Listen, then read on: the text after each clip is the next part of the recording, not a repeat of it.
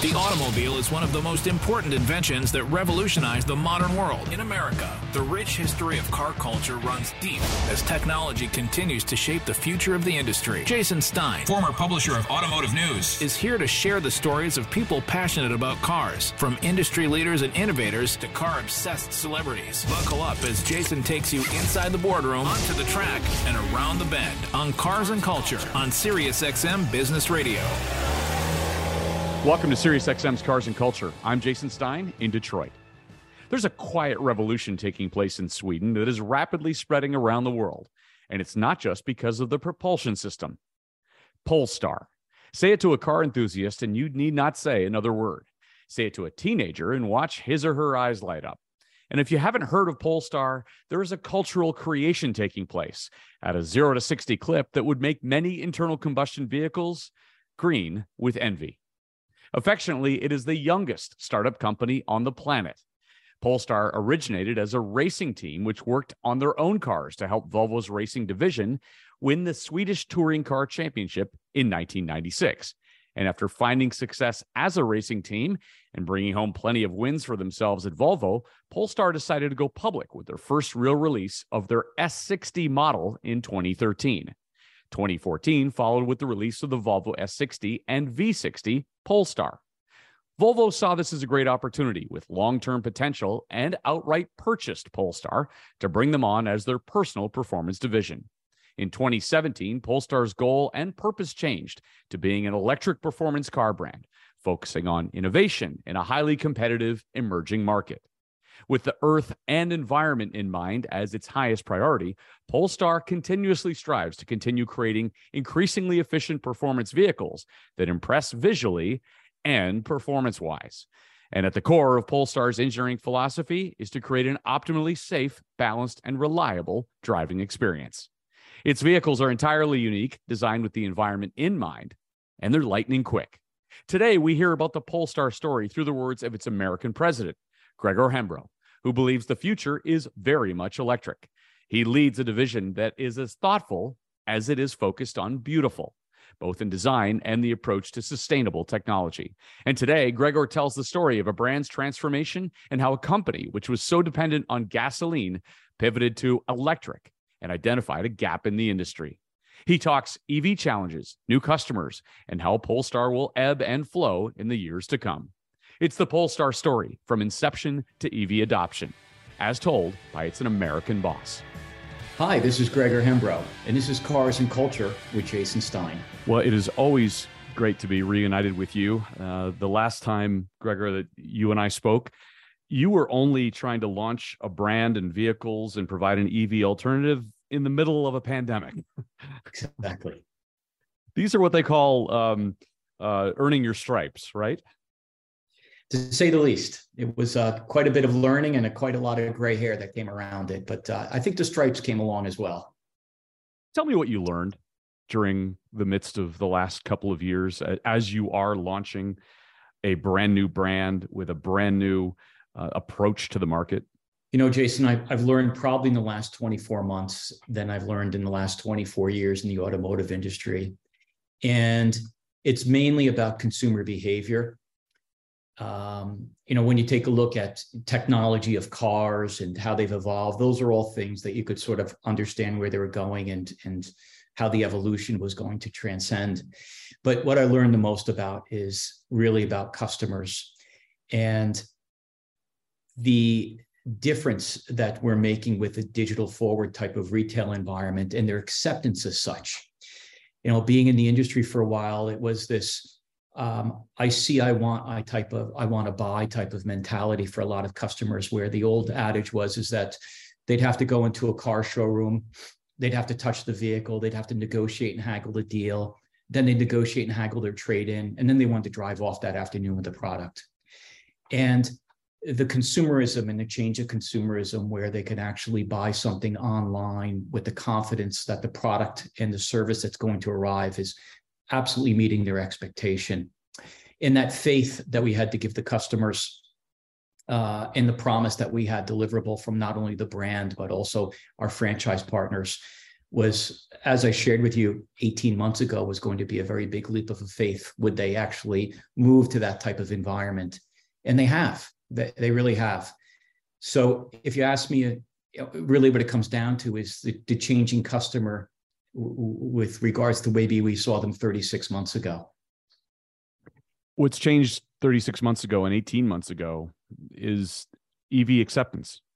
And that was something that even you know, most recently, uh, as the flood of new entrants have come into the market, we've seen a, a wild upswing in EV acceptance. Are you at the right place at the right time? I think we're fortunate enough to be so. Absolutely. You know, it's it's not only the the, the choice of the models that are coming, um, it's also the infrastructure that continues to build as well. So, as you know, I, I, I share quite a bit is is that if we looked at an EV solution ten years ago, it was always something that was a little bit of a compromise, whether it be about range or whether it be about packaging of the product.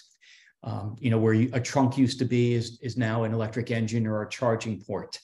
Um, and the EV acceptance to me has been driven by a number of things. And it's not only that the cars are one of no compromise, there's very little to talk about range any longer with most of the products at 300 miles or plus.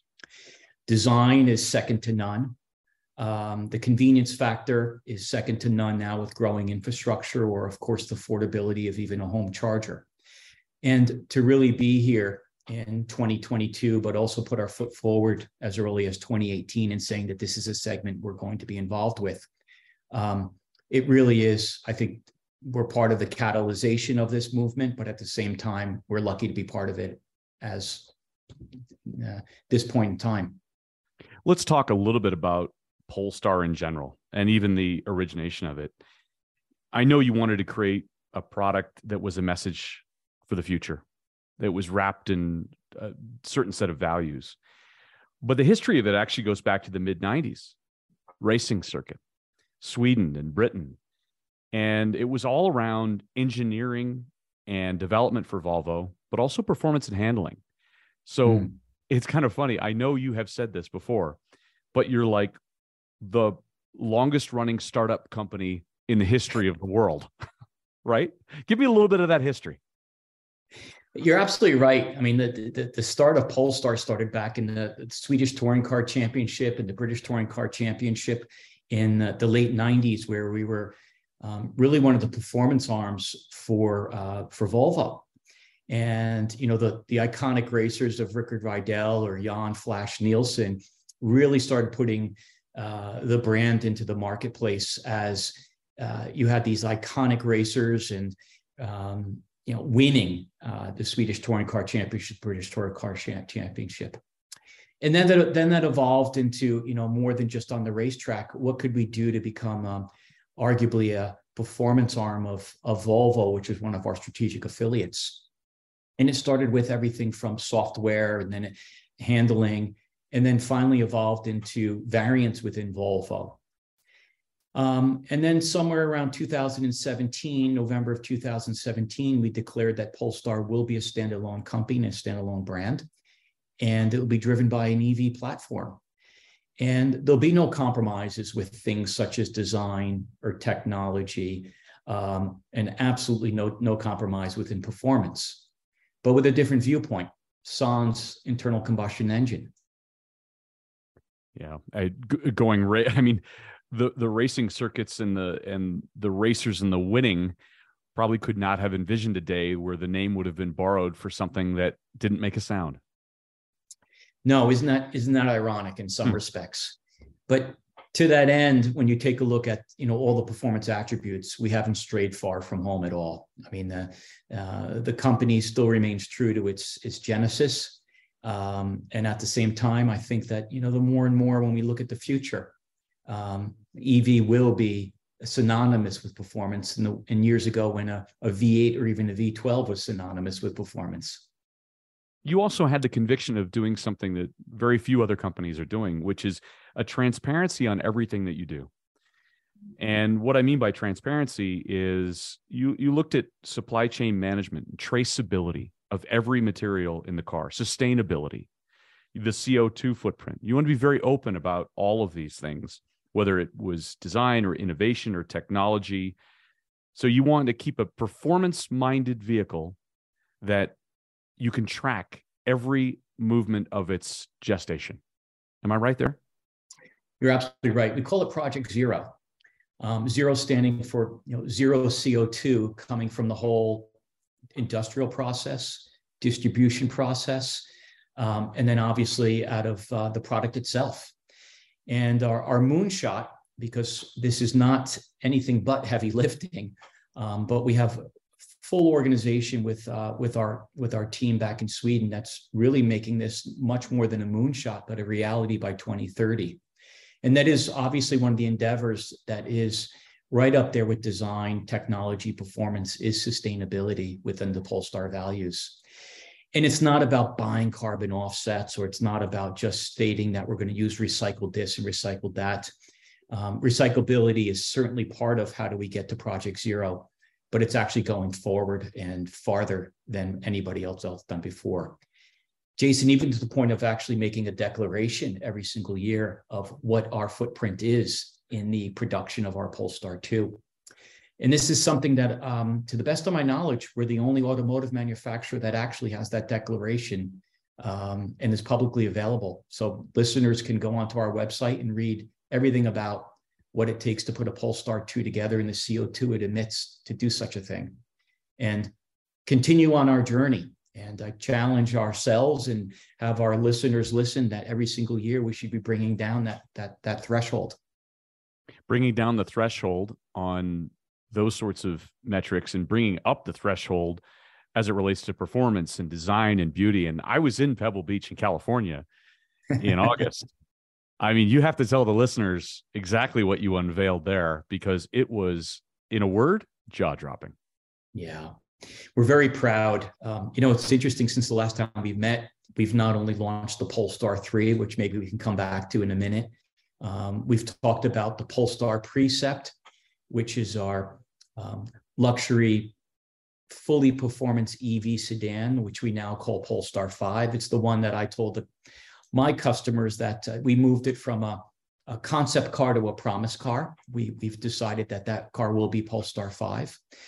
But what we shared with you is the Polestar 6, and that's um, our full electric EV roadster, retractable hardtop, um, second to none with regards to performance. I mean, right now our endeavor is to come in zero to 60 below three seconds with a range above 300 miles. Um, standalone platform for Polestar. And, you know, all the things that I talked about earlier on in our conversation about EV vehicles and compromises maybe about 12 years ago. Um, this is a car that truly defines that there's going to be a blurred vision between um, design and internal combustion engines. This really is a, an incredible messenger um, from a performance perspective, a packaging perspective, and certainly design. Let's talk about a few of those other ones that you just mentioned. The Polestar 3. What impact has the 3 had on your business? You know, it's it's it's very clear that the SUV segment, and your listeners will obviously know this, the SUV segment is the largest in the United States. So it truly opens us up to a segment um, that has a lot of people leaning in to understand where this could fit within their lifestyle. So the Polestar 3 in, in, in, in, a, in a very um, elevator pitch is a, a full-size SUV, five passenger, um, that we will launch in 2023. Um, it'll be a luxury performance SUV, um, starting at about eighty-three thousand, just under eighty-four thousand dollars, three hundred miles of range, four point six seconds, zero to sixty. Hmm. Um, and again, really, really encourage everybody to go take a look at it. You'll see a car that has a design second to none, going back to everything that we've talked about before. So the interest that we've already gleaned from a customer base where they can go online and configure the vehicle and order the vehicle already has been uh, very rewarding. And, you know, it's a car that we're looking forward to, um, to go back to understanding what the customers in the US really covet, to understand how this really evolves the Polestar brand. And lastly, um, what we're very proud to announce is, is that we'll also be manufacturing it in Charleston, South Carolina. Instead of China. So, exactly. So in 2024, we'll be opening up the assembly line in South Carolina. So very early on in the life cycle of the Polestar 3, the cars will be hailing from Charleston. Incredible. Investing in America, looking for American buyers with an SUV that can go right up against a Porsche Cayenne. Well, you took the words out of my mouth. I mean, we're going to build where we sell, and there's no question about it that the um, the, the Cayenne is certain certainly one of my bullseye. A great product and a great one to benchmark, but at the same time, there's some competition afoot.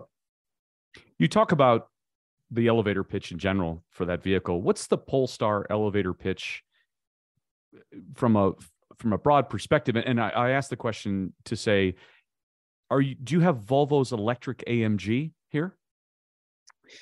No, I think what you'll see is the elevator pitch is yes, a Swedish car company with an avant-garde design. Um, customers that value design, technology, innovation um, from, I'd say, a psychographic point of view.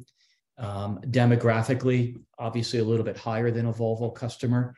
Um, and you know, being a strategic affiliate with Volvo and, and, and being partners in many respects, we're seeing very little crossover of customer base. It was something that we pay a very close amount of attention to, is to say, uh, you know, are people conquesting into Polestar versus Volvo? And it's it's not that at all. It's actually we're starting to see a lot of people coming in from uh, BMWs and Audis, um, Mercedes Benzes. Um, you know, what's other interesting is a lot of people lean into me, Jason, said, "Well, you must be taking a lot of people from Tesla." And the answer is no, not really. I mean, but that was never our goal was to, to win a customer base out of out of another EV brand. Um, for us, it's to actually foster the EV segmentation. For me, the, the win is to bring people out of internal combustion engines into the EV segment. So while of course we get cross shopping against Tesla, the majority of our people are coming from internal combustion engines. And well enough for me, it's outside of the Volvo brand. Are you building a culture, Gregor?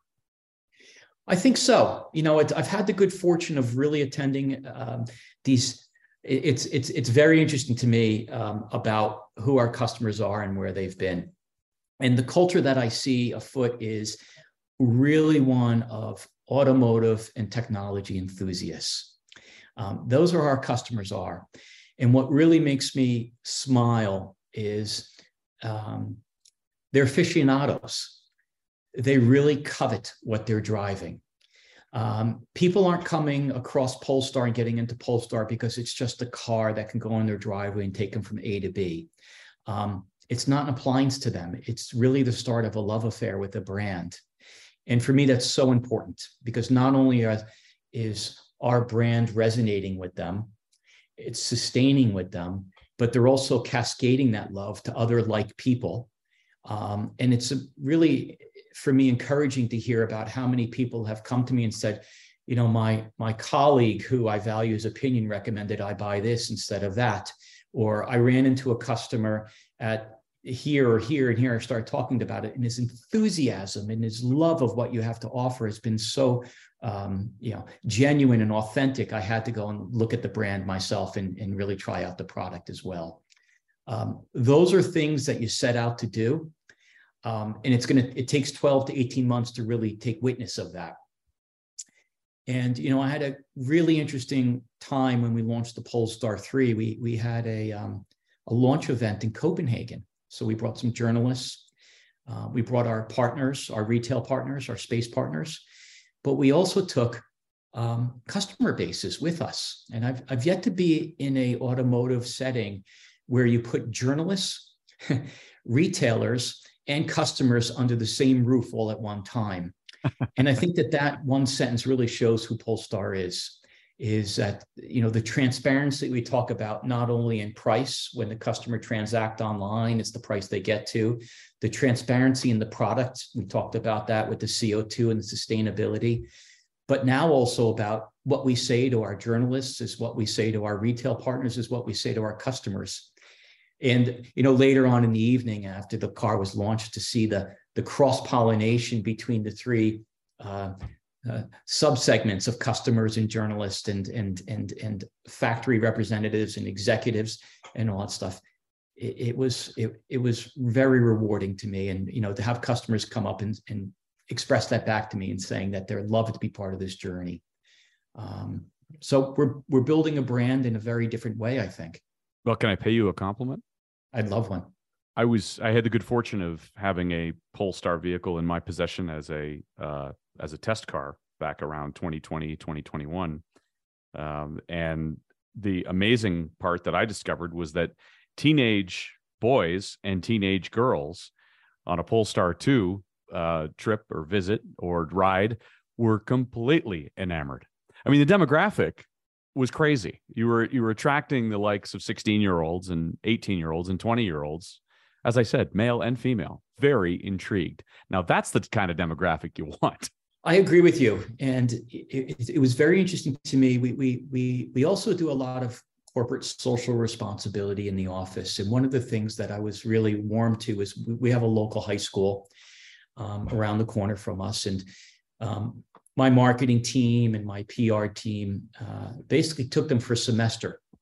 And they, it was a, a, a business to learning type of experience where the students come in and they learn a little bit about the company and they learn a little bit about the some of the business equations and we give them an assignment to do but going around the room and ask them at the end of this what they're most intrigued about Polestar, um, 16 to 17 year olds weren't talking about acceleration. They weren't talking about cool wheels. They weren't talking about uh, maybe a cool stereo system, all the things probably you and I grew up with.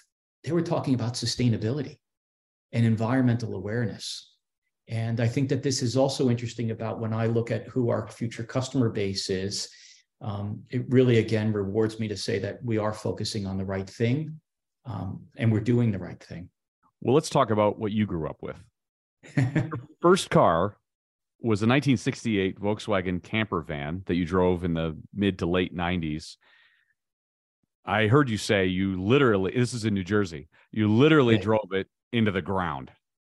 But you came from a rich automotive history. And I mean, automotive in the sense that, of course, a passion for vehicles, but also engineers. Your grandfather was an airline pilot and an engineer. Your dad loved cars. And so you got taken to school in Jaguars, right? Yeah, you know, it's um I was very fortunate, you know, it's whether this is nature versus nurture. Um, you know, dad had a 57 XK, I guess it was 140 at that time. And uh, he loved it so much, he bought a, a matching one for mom albeit she had a different color and maybe a XK150. But that was the daily commuter in, in to, to school back in the 80s as well. Um, and from there on in, it, it just never left me. Um, not only the allure of uh, of the automobile, but also it's one with a performance element to it as well. So, you know, if you were to lift, lift my garage door today, you'd find an E-Type and you'd find a vintage uh, 73 911 and you'd find a Land Rover Defender. Wow. Um, and those are all things that will never leave my portfolio. They've been with me for a long time. And I, I do get questioned to Greg, how can you drive a diesel Land Rover and a 73 911 and a 66 E type and talk about electric vehicles at the same time? And um, I, I'm a firm believer that, you know, we should never we should never forget the past, but we have an opportunity to, to shape the future. So um, it's pretty cool. Absolutely. And those are cool vehicles that are in your garage. Let's talk about your journey a little bit. You you grew up through the Volvo ranks, right? And at what point did you have this this tipping point, if you will, of saying I I have an enormous chance to start something new and a completely new business plan with a whole set of values and actually personal values you've said that are aligned with company values. For sure you know, I had the good fortune about 2017. I, w- I was one of the vice presidents at Volvo, which is a fantastic company to grow up into. Um, the, the amount of opportunities that I had within that organization and places I had a chance to work in different disciplines, um, just a love affair, Jason. Um, however, there was obviously trends that you could start to see emerging you know whether it be the ev segmentation or whether it be a, a, different way to engage our customers through customer relationship management and and a, a, a digital forward type of business model and you know when the polestar brand was was really curated, and I say that word very clearly. Um, it was going to be a car company for um, the next millennium, I would say, not only from a propulsion system, but the way that we do business. And um, it was right then and there that I said, I, I want to be part of this journey. Absolutely. And um, not only did become part of the journey, I had the good fortune to lead the journey from the North American point of view. So for just just under five years now that I've been part of this beautiful company, and um, I saw it grow from a uh, organization of two sitting on a couch in in a in a in a, in a building to um, will will be probably just about under 200 employees as we end this year as well. So it's it's really been a nice uh, ascension from two to 200. Wow. You still remember those conversations from the couch? What what were your biggest concerns at that point? I guess getting the thing off the ground. You, you know, it was the, the the biggest. I had no doubt in my mind that the engineering team and the brand team were going to develop a product that was a force to reckon reckon with. Not a question in my mind. Um, the knowledge and the know-how were there. Interestingly enough, was this I don't mean to take it away from anybody, but the Stone Age to Star Wars approach within regards to retailing and customer acceptance. And just to, to, to go back to where we started this with is, is, is that, you know, will a customer buy a car um, almost from, you know, uh, learning about the vehicle, configuring it to already having it delivered to their driveway without stepping foot into a Polestar space or actually having a physical re, uh, interaction with a with a with a with a salesperson, so to speak, looking at it in traditional terms. And that was one of the things that when I sat down with our retailer partners and said, "Would you like to be part of the Polestar journey?" And we're going to develop a business model where we're not looking for you to develop an 18 acre um, car dealership or have um, 300 vehicles in stock um, we're looking for you to have a very asset-light model where we're going to have a small boutique, and I will carry inventory, and a customer can build customer can build a car online. They can trans- transact online, and you know I'm asking you to deliver the car to their driveway if they wish, or have a pickup and delivery type of service for for uh, uh, uh, servicing. Um, that was really the thing that I would say is for the first early days, and so we started rolling up our sleeves and having good dialogues um, was the North American customer ready for this? And was my retail partners ready for this? And if I look back now and reflect, it was absolutely. Hmm. How have companies like Carvana, maybe companies that that are more um, consumer facing, that some listeners hmm. would would know, either Carvana or Tesla, how have they changed the approach to buying a car, and how do you slot into that similar type of thinking? They were the pioneers. I really have to say, if you go back and you take a look at Tesla and you look at Carvana, um, even going back to looking at CarMax, um, I really think that this frictionless type of customer interaction. Um, and then when you take a look outside the automotive industry, Jason, I mean, I don't think there's a, probably a listener out here that doesn't use Amazon today. Um, they really are the pioneers in e retailing. Um, how do we slot into it is a great question. And I, I don't know if we slot into it uh, other than running a parallel type of, of relationship. Um, when I when I started, I said that you know this is should be this car purchasing process should be as easy as clicking a button on Amazon. And you know I'd be foolish not to recognize that we're buying a car um, for a far greater price than you'd be buying you know shampoo off of Amazon. Um, but doesn't mean the process has to be different. Um, we should be able to uh, uh, again cascade those beliefs into a far better consumer product such as a polestar as well and that's really been the narrative all along is um, you know the, the, likes of of tesla and you can see very similar actions out of rivian and, and lucid and and of course polestar. I really think that that's where this is going to be going in the future. Um, we started off by talking about a pandemic. I really think that during the pandemic, a lot of the customers um, really started taking a chance in this type of buying um, because they had no other choice. And they were quite pleased with what they had to come across is, is that there is a large amount of faith in having your car picked up and brought to a service department or having it loaded on a flatbed or even more so on some of the things we're working on as a mobile service repair.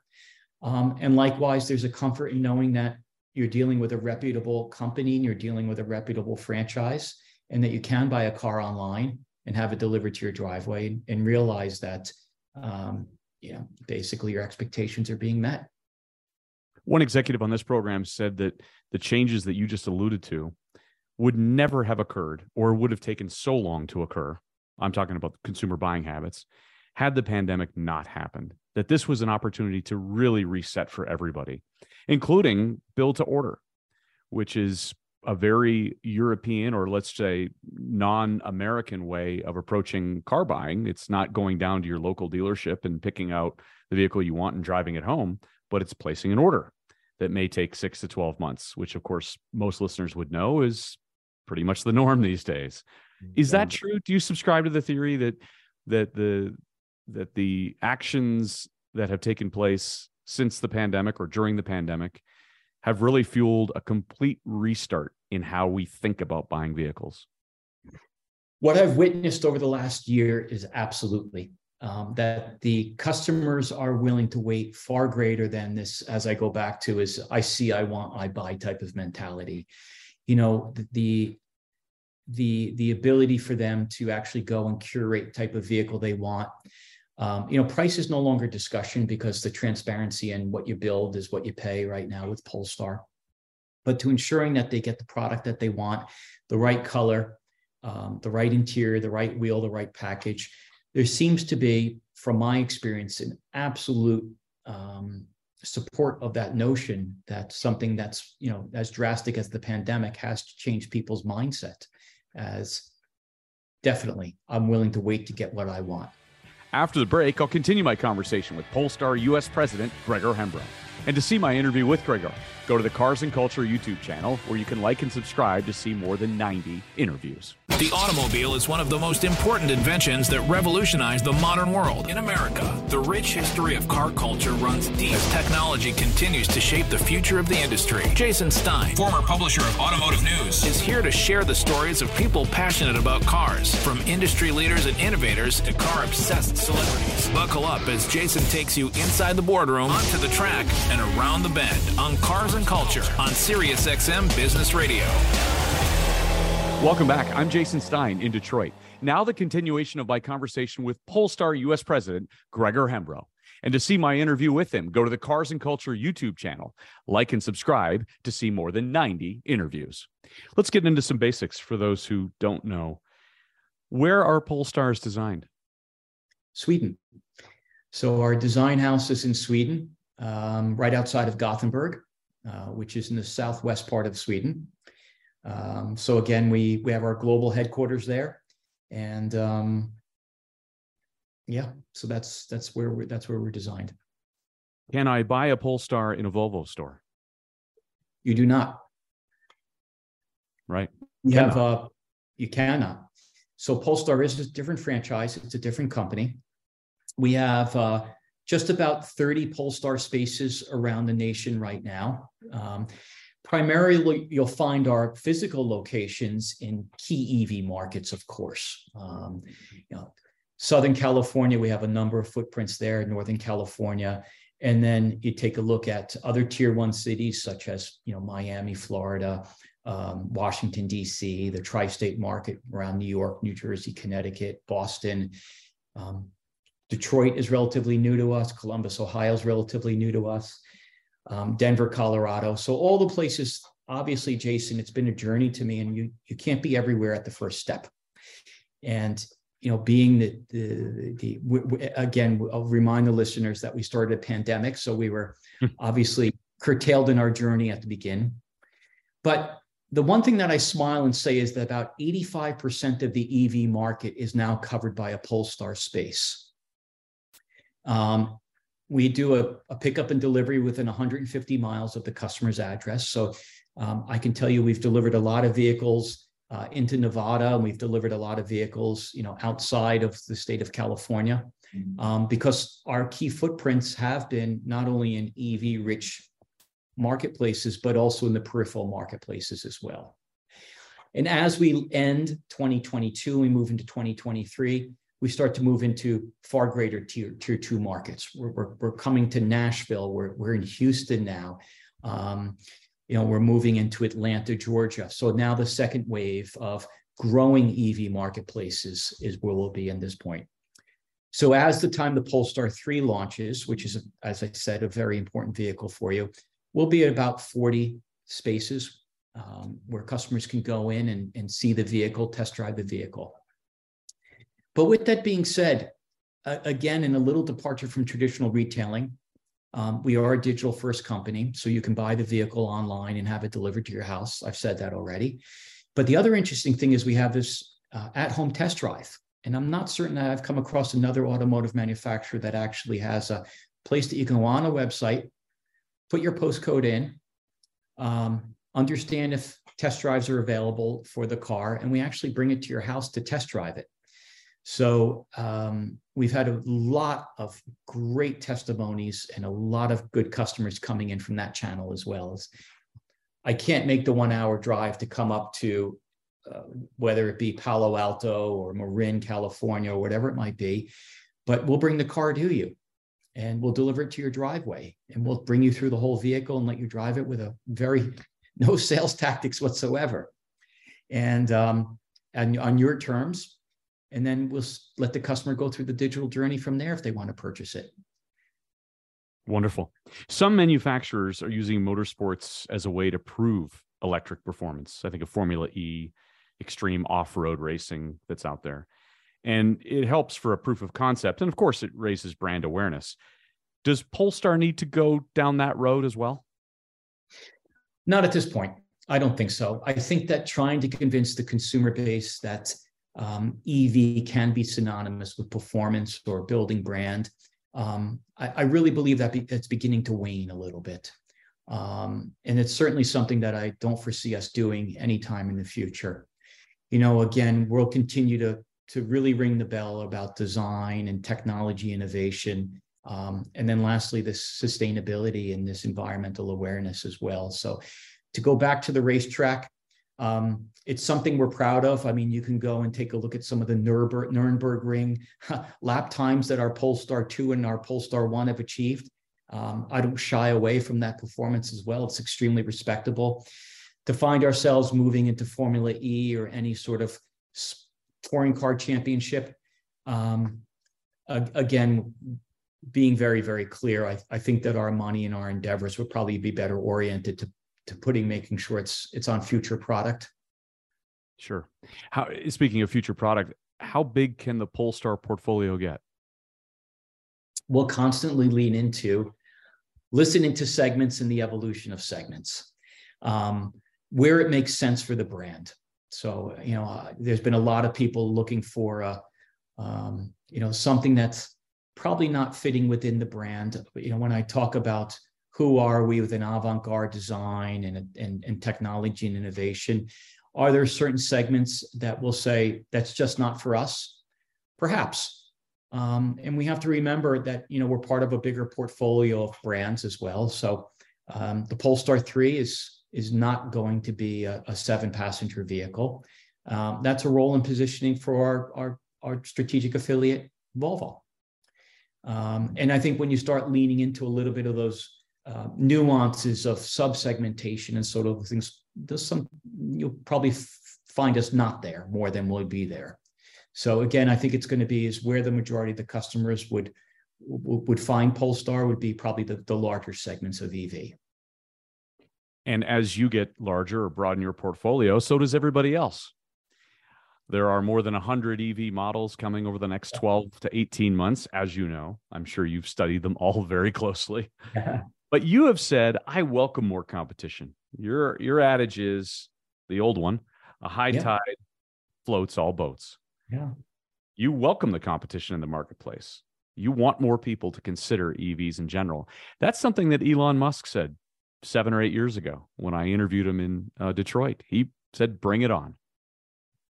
Yeah, I, I say bring it on, and, and not necessarily from a competitive point of view. I see this as a conversion point of view, Jason uh, you know, as more and more people lean into, I had dinner with people um, on Sunday night, and they're talking about um, moving to EV, um, not only because they feel it's the right thing to do, but because it's not that necessarily they were looking at Polestar 2s or a Polestar 3. It was that this is something that as the proliferation of models become available, they're saying that this is now on our radar. This is certainly something that we have to consider as we move into our new car purchase.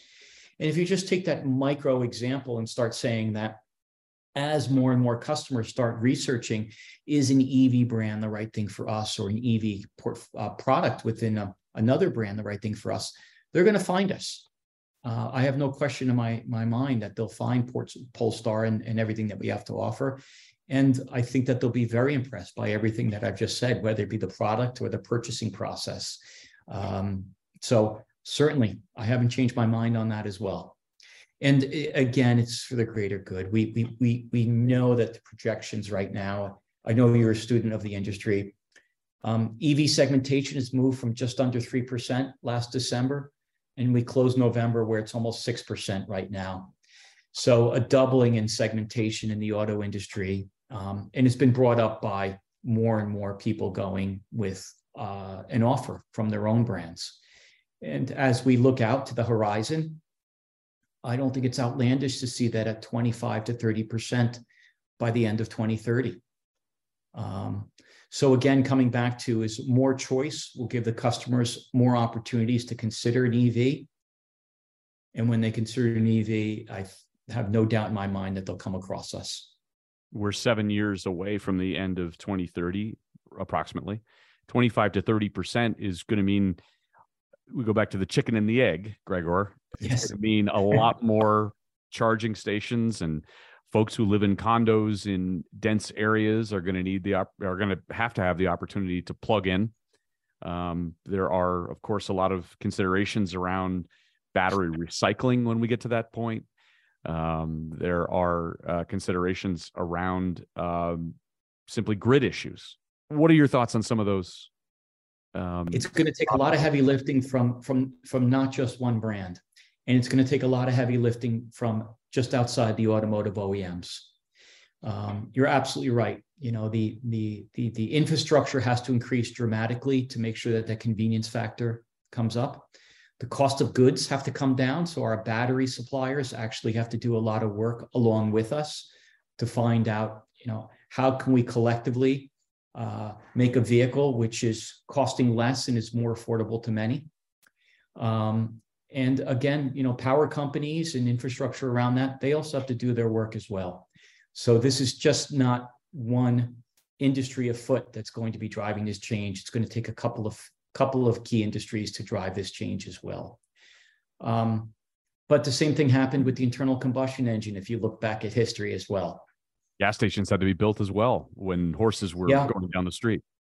Exactly. Um, you know, there was one time when blacksmiths were out out outnumbered gas stations. And of course, it's not such a dra- drastic evolution as that, perhaps, but you know, the similarities are not lost on me. I can't let you go without asking you a question that a teenage uh, boy asked me when he knew that I was talking to you, which is the Need for Speed Heat game with the Polestar One. Will we see more Polestars in video games, Gregor? We are certainly looking at those things. I mean, that brought on an audience, but it was it was it was something that really resonated quite well with us because it was fun. And I think one thing about Polestars, we we don't take ourselves seriously all the time. Um, so need for speed was something we looked around each other at the table and said, okay, um, we understand who this is. We understand the target. You know, we have a great product to go along with this. Why not? So we continue to look at these fun things that go along with the brand. So um, I would say that things like that, absolutely. How about things like the Super Bowl? You know, you showed your Polestar 2 on the Super Bowl uh, not long ago, you saw only a 580 time surge in traffic on cars.com. I, I think your investment paid off. Are we going to see you in the game again? We'll see. We'll see. It's budget time, Jason. So you know, there's, there's, there's wish lists that have been put together, and we'll find out in a couple of weeks or so. And you'll find out sometime in early February if we were successful or not. I don't know when Super Bowl Sunday is. I haven't looked at a calendar, but around right, that time, early period. February. Yeah, for sure. Yeah, you'll have to make the decision yeah. soon. I'm sure. exactly. Um, we were very proud of that. You know, it, it really did great things for us. So maybe lightning could strike twice. Maybe it can. Yeah.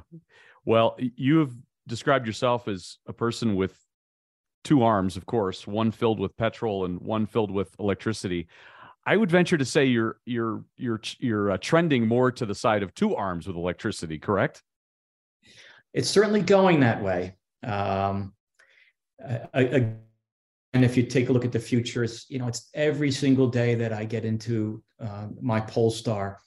Um, you know the attributes that it brings to, with me. Well, again, from a performance perspective, um, instant torque, the horsepower, the acceleration, uh, noise, vibration, harshness, which is second to none. It's it's, it's amazing. Um, and this endeavor that as we move forward with the product portfolio and we continue to up our our our our uh, our, our, our offerings, if you will, on on all those endeavors, certainly. Um, there'll always be a little bit looking in the past and what got us here. So that's what the that's what the petrol and the gasoline is reserved for. But certainly, electricity is now running through me. Well, and speaking of the past, I mean, when we talked last time, 18 months ago or so, and you were recalibrating, as you told me during the pandemic, you had a lot to learn. If we have the same conversation five years from now, what do you think you'll say? Great question. Um, I hope I say our intuition was correct I hope I say that the um, that everything that we set out to do with the Polestar 3 and the Polestar 5 was absolutely um, spot on. We've done a lot of homework um, on what our customers want and where the industry is going and, and taking a bet on a lot of things in life as well as business. So I hope I say that we're right. Um, and along with the learnings, it would be that you know our customers are willing to change and the infrastructure changed with them. Yeah, well said. We will watch with great interest. Gregor, you are the captain of a ship that is uh, the the oldest startup uh, known to man. But you're doing a great job, and I thank you for sharing the Polestar story here on Cars and Culture, and for contributing to the car culture, whether it's in your garage with your Jaguar and Defender or in your driveway with a Polestar. Thank you, Jason. My pleasure. Thanks again to my guest, Polestar US President Gregor Hembrough. And to see my interview with him, go to the Cars and Culture YouTube channel. Like and subscribe to see some 90 episodes. And thanks for listening to Cars and Culture. You can follow us on LinkedIn and on Facebook, as well as on Instagram at Cars and Culture SXM and on Twitter at Cars and Culture. I'm Jason Stein in Detroit. We'll see you down the road.